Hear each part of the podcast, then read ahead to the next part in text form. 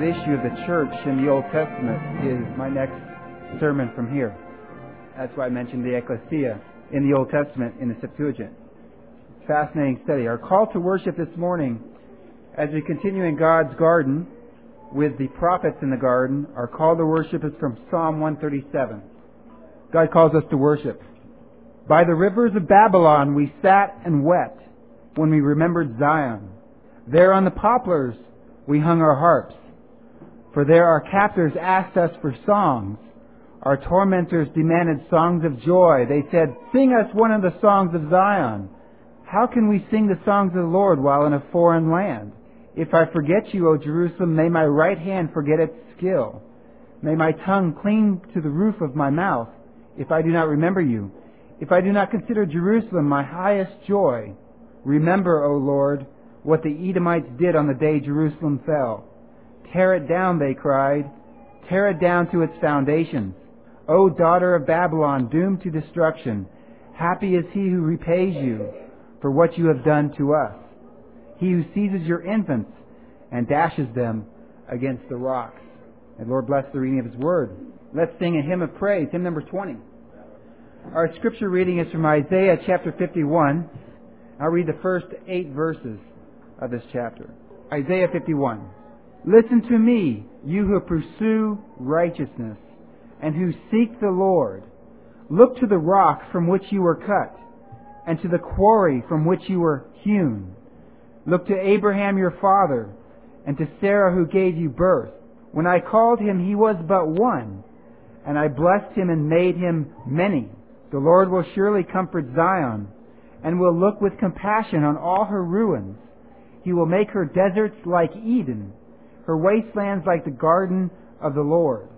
Joy and gladness will be found in her, thanksgiving and the sound of singing.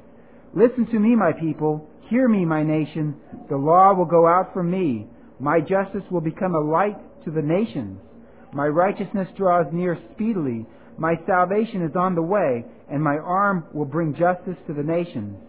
The islands will look to me and wait in hope for my arm. Lift up your eyes to the heavens. Look at the earth beneath. The heavens will vanish like smoke. The earth will wear out like a garment, and its inhabitants die like flies. But my salvation will last forever. My righteousness will never fail. Hear me, you who know what is right, you people who have my law in your hearts. Do not fear the reproach of men or be terrified by their insults, for the moth will eat them up like a garment, the worm will devour them like wool, but my righteousness will last forever, my salvation through all generations. Amen. Bo, can you lead us in prayer? Well, today we move in on in our series about God's garden to look at the prophets and the garden. Before we dive into the prophets, I'd like to go back a little bit and get our bearings here on the big, the big story, the big themes that we've covered so far in the garden series. I hope you've seen these recurring patterns as we've looked through Genesis and into Exodus and in other parts of Scripture that are related to this garden theme. The gospel of Jesus Christ begins in the Garden of Eden. That's really how we began this. Adam was made purely by God's grace to live by faith in God's Word unto obedience. That's the very first place that we find the principles of the Gospels laid down for us in our Scriptures, in the very first chapters of Genesis. And that explains why Jesus relied on Genesis 2 in his teaching on marriage and divorce. Paul actually went back to Genesis 2 as well, and he called marriage a great mystery of Christ and his church. And so we have all these things being laid down in Genesis 2. For example, Paul quotes Genesis 2 and he says, For this reason a man will leave his father and mother and be united with his wife, and the two will become one flesh. That is the mystery of Christ and the church. The bride and the bridegroom, the marriage, salvation, covenant union, and communion. And so what we understand here when you look at the New Testament in that context is that Paul and Jesus and all the rest of the New Testament are using these early chapters of Genesis as gospel teaching. And that has great implications for how we look at the early chapters of Genesis. They are gospel. Now, as we worked through Genesis, we saw that the patriarchs each had their own garden, just like Adam and Eve had their garden. We saw how each of them, as blessed as they were to live in covenant with God, they still fell one by one, just as Adam and Eve fell in their garden. We saw Noah, who planted his vineyard and became drunk with wine and became uncovered in his tent, naked again. We saw, for example, Abraham, who didn't trust in God's word, God's promise, but actually chose that he would decide what was right and wrong and married Hagar. We saw the fall of Abraham. Um, we didn't dwell on this, but Jacob had his own troubles as well. And this pattern of the garden situation continues through the book of Genesis with all these patriarchs until we get to the end. Until we get to one man who faced his temptation, Potiphar, who offered herself to Joseph, and Joseph turned down the temptation and succeeded in his trial, and as a result, God raised him to the right hand of Pharaoh, and through the work of Joseph, the one who did stand up to uh, the temptation that he was faced with, through the work of Joseph, he saved all of his brothers and the rest of the world as well. And so we see in Genesis this pattern of a consummation, of a beginning of a story and a consummation at the end of Genesis. And of course, Joseph is very typological of Jesus Christ in that. And of course, then we start the whole story over again with the children of Israel in a garden in Goshen. And then we have this new story with Exodus, which is really building on the old story, where you have the nation of Israel being brought out of bondage back to the promised land that was promised to Abraham. We saw how the promised land is really a kind of garden that God was going to place his people into. And so we start seeing these themes working out again, just like Adam was, was created in the wilderness and then planted in the garden. You know, God breathed into his nostrils the breath of life, and then he was planted in the garden. We see the same thing happening with Israel, God's people. Because Israel was taken into the wilderness out of Egypt. They were taken to Sinai, and God's breath, God's word was given to them at Sinai. They were made a nation at Sinai. We see that later in Isaiah chapter 51. And then they were taken and planted in the land, in the garden. And they were planted in the land by grace, by God's grace. I am the Lord your God who brought you out of the land of Egypt to live by faith in God's word unto obedience. And so we have this story unfolding and that Moses brings the children of Israel out of Egypt.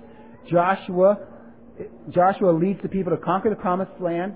David sets up God's kingdom in Jerusalem, the city of peace, and all of this stuff is a, this unfolding of this story of Israel in the land, which is really Israel in the garden. We saw how the law pictured that in various different ways with the types of the law. You have the lampstand in the temples, for example, in the temple that was actually sort of a type of um, a tree of life with blossoms and things like that. We saw the, the, the precious stones on the ephod of the high priest, like the precious stones back in the garden with Israel's names, the names of the 12 sons of Israel inscribed on those stones. We saw that the high priest wore linen clothes so he didn't sweat. All of these things are memories back to the situation in the Garden of Eden. So all the law is Edenic. All of the all of the worship system is Edenic because the entire land is Edenic. It is God's land, God's garden, and Israel was going to live in it and to, to enjoy God's presence, just like Adam and Eve was to enjoy the God's presence in the original garden. By now, though, if you start thinking about the story, you should be thinking, uh oh, because what happens next in the story? What happens after they were placed in the land to live by faith in God's Word and to obey the covenant? If we think about these things as parallel stories, we should understand what's going to happen next in Israel's history because we know what happened to Adam and Eve. Adam and Eve sinned next in the garden. They sinned and broke God's command, and so the very same thing happens with the nation of Israel after they were given the promised land. They sinned and broke God's covenant. And here we begin our look at the prophets and the garden because the prophets were sent by God in order to deliver God's message to the people. Now, you guys realize what the difference between a prophet and a priest is, right? A priest is somebody who represents the people to God, and a prophet is someone who represents God to the people. Okay? And so now we have this time in Israel's history where the nation breaks the covenant, breaks the command, just like Adam did. And so God has this message to Israel that this law has been broken. And so Israel began to disobey the covenant. And we see these themes actually in the prophets. They start bringing us back to the garden. Look at Hosea, uh, Hosea chapter 6. I've actually referenced this passage before, but I'll look at a, a little more of Hosea today as well. Hosea chapter 6 in the minor prophets, beginning in verse 4. What can I do with you, Ephraim? What can I do with you, Judah?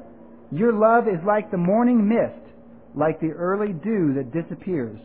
There is no more love for God. That's what the prophet is saying. The people that were made to love God and to enjoy Him, to be His wife, has no more love. Therefore I cut you in pieces with my prophets. I killed you with the words of my mouth. My judgments flash like lightning upon you, for I desire mercy, not sacrifice, and acknowledgement of God rather than burnt offerings. Like Adam, they have broken the covenant. They were unfaithful to me there. And then the prophet's going to explain how in verse 8. Gilead is a city of wicked men stained with footprints of blood. As marauders lie in ambush for a man, so do bands of priests. They murder on the road to Shechem, committing shameful crimes. I have seen a horrible thing in the house of Israel. There Ephraim is given to prostitution, and Israel is defiled. Also for you, Judah, a harvest is appointed. We see this theme continuing in verse in chapter 8. The prophet pronounces God's judgment, just like what we see in the garden when Adam and Eve sinned. God came, chapter 8, verse 1, put the trumpet to your lips. An eagle is over the house of the Lord because the people have broken my covenant and rebelled against my law. You see it also in Hosea chapter 9, verse 1. Do not rejoice, O Israel. Do not be jubilant like the other nations, for you have been unfaithful to your God. You love the wages of a prostitute at every threshing floor. Threshing floors and wine presses will not feed the people. The new wine will fail them. They will not remain in the Lord's land. Ephraim will return to Egypt and eat the unclean food in Assyria. They're going to get kicked out. That's the message of the prophets. And of course, that's exactly what we see with Adam and Eve. They were kicked out of the Lord's garden. They were going to be sent back into the wilderness from which they came. Isaiah gives more insight into this. Isaiah chapter 43, we have another pronouncement of God's judgment for breaking the covenant. Isaiah chapter 43, verses 16 through 28. This is what the Lord says. He who made a way through the sea, a path through the mighty waters, who drew out the chariots and horses, the army and reinforcements together, and they lay there never to rise again, extinguished, snuffed out like a wick. It's talking about the Red Sea crossing and the destruction of the, of the armies of Egypt. Forget the former things, do not dwell on the past. See, I am doing a new thing. Now it springs up. You do not perceive it. I am making a way in the desert and streams in the wasteland. And here's the charge. Here's the charge that the prophet lays. The wild animals honor me, the jackals and the owls, because I provide water in the desert and streams in the wasteland to give drink to my people, my chosen, the people I formed for myself, that they may proclaim my praise. Yet you have not called upon me, O Jacob. You have not wearied yourself for me, O Israel. You have not brought me sheep for burnt offerings, nor honored me with your sacrifices. I have not burdened you with grain offerings, nor wearied you with demands for incense. You have not bought any fragrant calamus for me, or lavished on me the fat of your sacrifices, but you have burdened me with your sins, and wearied me with your offenses. I, even I, I am he who blots out your transgressions for my own sake, and remembers your sins no more. Review the past for me. Let us argue the matter together. State your case for innocence. Your first father sinned. Who was Israel's first father? Adam. Your spokesman rebelled against me. Speaking of the wilderness rebellion. So I will disgrace the dignitaries of your temple. I will consign Jacob to destruction and Israel to scorn. But that's only one side of the prophet. The pronouncement of God's judgment was coming. Israel was going to be kicked out of the land. But that's only one side of the prophets because but God's message of, of coming judgment is not without hope and promise. Do you remember the promise that God made to Adam and Eve in Genesis chapter 3 when he pronounced his curse? he not only pronounced the curse, he also gave a promise about the seed of the woman. And the seed of the woman to come was going to crush the head of the serpent. So even back in the Garden of Eden, we see both this blessing and promise that comes with the curse, right? Genesis 3:15 and 16, the first pronouncement of the gospel that we have in the Bible, what we see fulfilled with Jesus Christ on the cross. Well, we have the same pattern in the prophets. They're also going to promise that there is going to come a time when God would forgive Israel's sins. Almost in the very same breath that they make these condemnations upon Israel for breaking the covenant, the prophets speak of God's deliverance to come. And turn with me to Jeremiah chapter 31, 27 34. We'll see how this works as well, because there's always two sides of the prophets. Jeremiah chapter 31. Jeremiah 31 verses 27 through 34. And pay attention to the garden imagery here and the, and the idea that God is the gardener. The days are coming, declares the Lord, when I will plant the house of Israel and the house of Judah with the offspring of men and animals.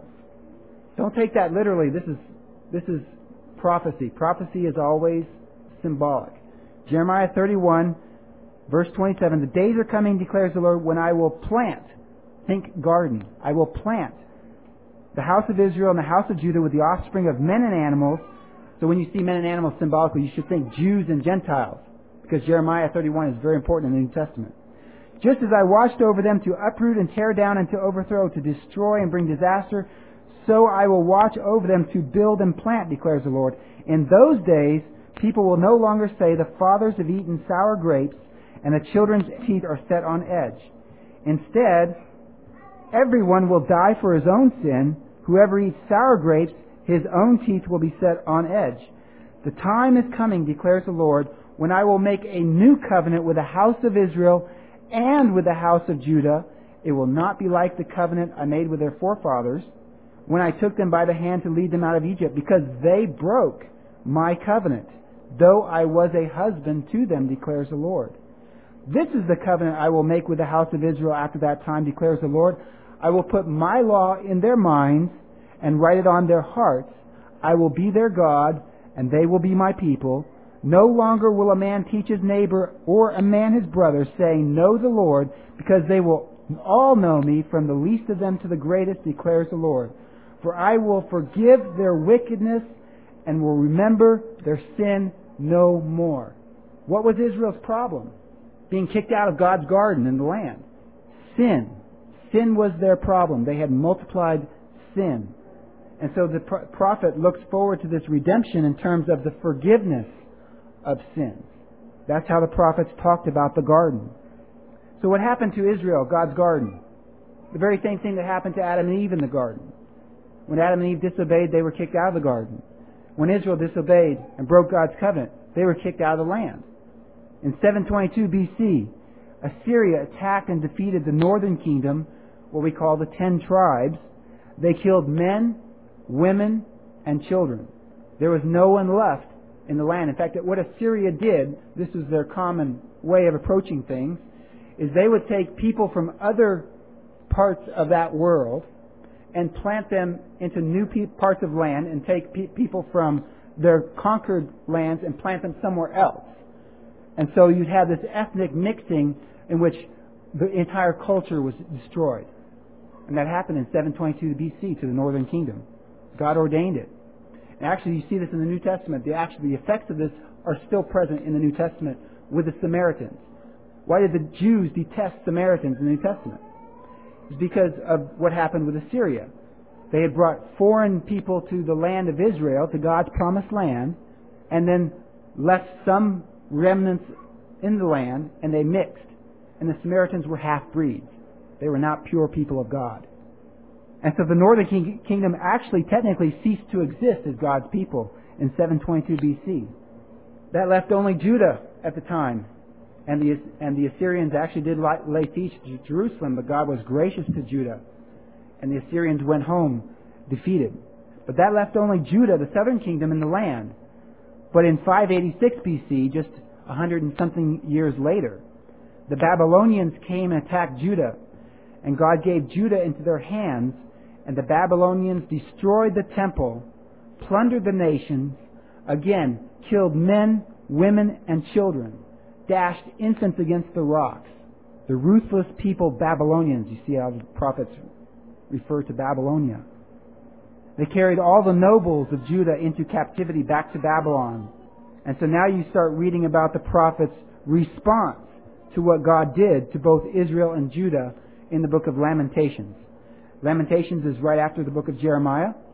Commonly, Lamentations is attributed to the prophet Jeremiah, written after the conquest of Judah by Babylon. Lamentations chapter 2. And notice how the garden theme still plays in this. Lamentations chapter 2, beginning of verse 1. So understand the history here, what just happened. How the Lord has covered the daughter of Zion with the cloud of his anger. He has hurled down the splendor of Israel from heaven to earth. He has not remembered his footstool in the day of his anger. Without pity, the Lord has swallowed up the, all the dwellings of Jacob. In his wrath, he has torn down the strongholds of the daughter of Judah. Two kingdoms mentioned there. He has brought her kingdom and its princes down to the ground in dishonor. In his fierce anger, he has cut off every horn of Israel. He has withdrawn his right hand at the approach of the enemy. And the image there is that when God's people were faithful, God put his arms around them so that they could never be touched. But now, because they were unfaithful, God withdraws his arm, and they are vulnerable. He has burned in Jacob like a flaming fire that consumes everything around it. Like an enemy, he has strung his bow, his right hand is ready. And that imagery actually goes back to the flood. Because in the flood story, what happens after God's judgment? God unstrings his bow and places his bow, what we call the rainbow, in the cloud as a sign of peace. Because of what? Why did, why did God place the bow, his weapon, in the cloud? Because Noah's sacrifice was a pleasing aroma to him. We see the, the pictures of Jesus Christ and that pleasing sacrifice, which brings peace. But here we have this like an enemy, he has strung his bow. His right hand is ready. Like a foe, he has slain all who were pleasing to the eye. He has poured out his wrath like fire on the tent of the daughter of Zion. The Lord is like an enemy. He has swallowed up Israel. He has swallowed up all her palaces and destroyed her strongholds and has multiplied mourning and lamentation for the daughter of Judah. And here's where he says the garden. He has laid waste his dwelling like a garden. He has destroyed the place of meeting. The Lord has made Zion forget her appointed feast and her Sabbaths. In his fierce anger, he has spurned both king and priest. The Lord has rejected his altar and abandoned his sanctuary. And that's why we read Psalm 137 this morning about these, this lament of Israel in Babylon, kicked out of the garden, separated from God's presence, just like Adam and Eve were separated from God's presence when they were kicked out of the garden. And now you can understand why Psalm 137 talks about dashing the infants against the rocks of the Babylonians, because that's what they had done to God's people. And so the Babylonians were not unresponsible for what they, what they did with, with Jerusalem and Edomites, particularly with the, the descendants of Esau. But yet, God ordained that to take place following the garden theme that we see in the early chapters of Genesis. But now, how is Israel going to get back into that garden? If sin was what led to them getting kicked out, how are they going to get back into the garden? Well, that's what the prophets talk about. That's the central concern of the prophets in the exile. Only through God's promise to redeem Israel, to take away their sin and shame, would they ever be able to return to the land, the true land of promise, the land of rest, the land of salvation, God's garden. And this is really the central theme of Daniel, for example. Let's go to Daniel chapter 9, because I think a lot of people don't read the context. It's a very famous uh, passage in Daniel chapter 9. A lot of people don't read the context of what Daniel is actually doing. Daniel chapter 9, beginning in verse 20. Remember, Daniel is in Babylon now. He's been there for a while. He witnessed the destruction of Jerusalem and Judea as a young man. He was one of the nobles taken away into captivity. Daniel 9, chapter 20. Daniel writes, While I was speaking and praying, confessing my sin and the sin of my people Israel, and making my request to the Lord my God for his holy hill, while I was still in prayer, Gabriel, the man I had seen in the earlier vision, came to me in swift flight about the time of the evening sacrifice. He instructed me and said to me, Daniel, I have now come to give you insight and understanding. As soon as you began to pray, what was he praying for? His sin and the sin of his people. An answer was given which I have come to tell you, for you are highly esteemed. Therefore consider the message and understand the vision. Seventy sevens, or might be weeks, are decreed for your people and your holy city to finish transgression, to put an end to sin, and to atone for wickedness, to bring in everlasting righteousness, to seal up vision and prophecy, and to anoint the most holy. Know therefore and understand this. You see how the point there is removal of sin? That's what Daniel's prophecy is about. That's, that was the problem that Israel had, and that was the promise that they looked forward to the removal of sins. Know and understand this. From the issuing of the decree to restore and rebuild Jerusalem, that would be Cyrus's decree, because Israel went back into the land by God's grace, until the anointed one, Messiah, the ruler comes, there will be seven sevens and sixty-two sevens. It will be rebuilt with streets and a trench, but in times of trouble. If you read Nehemiah, you see what that, what that means. It was a very difficult thing. After the 62 sevens, the anointed one will be cut off and will have nothing. And now we're looking at New Testament times. Because that's what happened to Jesus. The anointed one, the Messiah, was cut off and had nothing. The people of the ruler who will come, I believe that's talking about Rome, will destroy the city and the sanctuary, which we know happened in AD 70. The end will come like a flood. War will continue until the end, and desolations have been decreed. That was the end that the prophet looked forward to. The final forgiveness of sins for Israel. It's all about the New Testament times. It's all about the first century. And so the next time we'll actually look at the, the Messiah and the garden in, the next, in our next sermon and how the Messiah comes to save Israel. But set con- to set a context and give you a little foretaste of how this works, of where the story goes from here in Israel's history, we need to look at a seemingly obscure part of the prophets. Ezekiel chapter 31. And this is fairly long, but I think that it's, it says volumes about what we're reading about with the message of Jesus Christ. When Jesus goes and does things in the New Testament, we read the New Testament. A lot of times we don't realize he's doing stuff from the Old Testament. And this is the way we can find out how that works. Ezekiel chapter 31. In the eleventh year, in the third month of the first day, the word of the Lord came to me.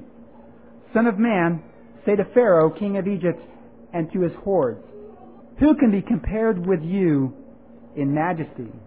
Consider Assyria, once a cedar in Lebanon. Now notice what the prophet just did. The prophet just associated a nation with a tree. Okay? The tree is symbolic of a nation. Consider Assyria, once a cedar in Lebanon, with beautiful branches overshadowing the forest. It towered high, its top above the thick foliage. The waters nourished it, deep springs made it grow tall. Their streams flowed all around its base and sent their channels to all the trees of the field. Remember back in the garden? The streams flowed to all the trees. All this is Edenic. So it towered higher than all the trees of the field. Its boughs increased, and its branches grew long, spreading out because of abundant waters. All the birds of the air nested in its boughs. All the beasts of the field gave birth under its branches. All the great nations lived in its shade. It was majestic in beauty with its spreading boughs, for its roots went down to abundant waters. The cedars in the garden of God could not rival it. Now, if we know that trees are symbolic of nations, what do you think the prophet's talking about there? And we know that Assyria devastated the northern tribes, right?